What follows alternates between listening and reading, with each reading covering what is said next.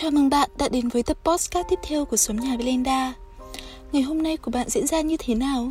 Tràn đầy năng lượng hay ủ rũ, mệt mỏi?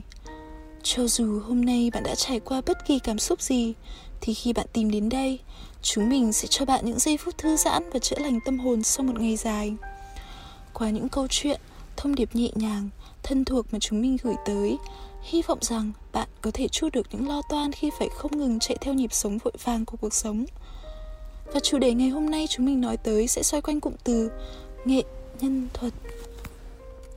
Vậy, nghệ nhân thuật có nghĩa là gì nhỉ? Hãy dừng lại và định nghĩa chúng một chút nhé.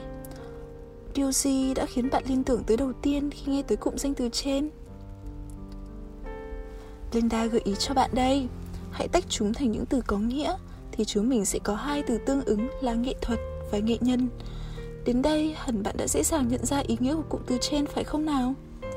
Nghệ thuật trong suy nghĩ của chúng ta thường hiện lên với hình ảnh mỹ miều, sự thưởng thức vẻ đẹp qua những kết hợp của màu sắc, hình khối, hay cũng có thể là sự kết hợp của ngôn từ để tạo lên một sự hài hòa, đạt đến ngưỡng hoàn hảo và bắt mắt.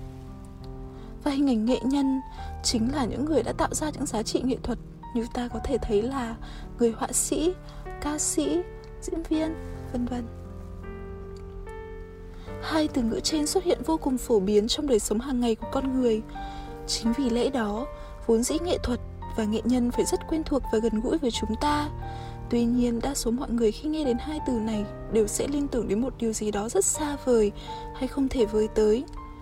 Nhưng liệu bạn có biết rằng, cái gọi là cao xa ấy vẫn luôn hiện hữu trong chính những điều nhỏ bé, giản dị của cuộc sống mà có đôi lúc bạn đã bỏ lỡ? Nếu còn chưa hình dung được điều ấy là gì Vậy hãy để mình kể bạn nghe một mẩu chuyện nhỏ này nhé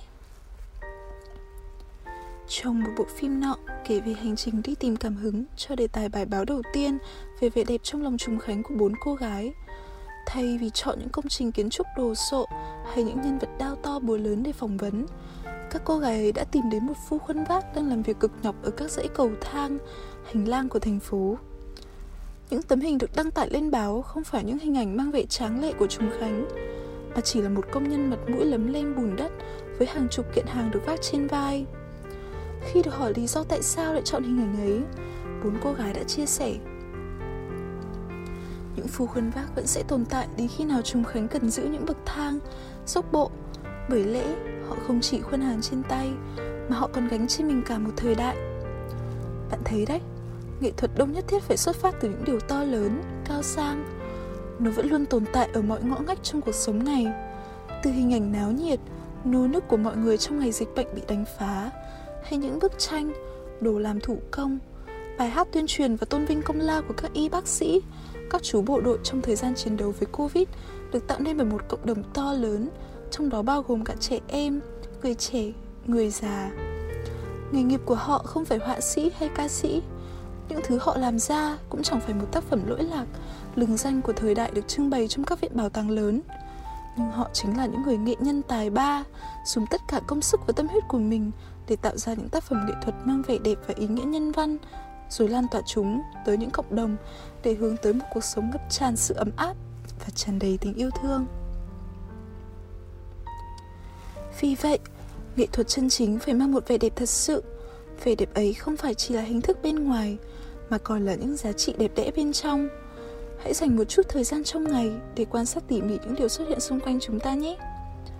Bạn sẽ phát hiện ra những vẻ đẹp ẩn chứa trong những điều tưởng chừng như vô vị, nhàm chán hay nhỏ bé, giản đơn đấy. Và bạn đừng vội phủ nhận giá trị của bản thân nếu bạn đang muốn tạo ra một tác phẩm nghệ thuật của riêng mình. Phải chăng bạn cũng là một người nghệ sĩ thực thụ? Hãy thử ngay để không lãng phí một giá trị thật sự trong cuộc sống của mình nhé Cảm ơn các bạn đã dành thời gian lắng nghe câu chuyện của chúng mình. Qua đây, chúng mình mong rằng bạn có thể cảm thấy được những điều đặc biệt của bản thân và nhìn cuộc sống với một góc nhìn đa chiều hơn nhé. Hẹn gặp lại bạn trong những số podcast tiếp theo của Blenda. Giờ thì hãy ngủ một giấc thật ngon để chuẩn bị năng lượng cho ngày giải tiếp theo nha.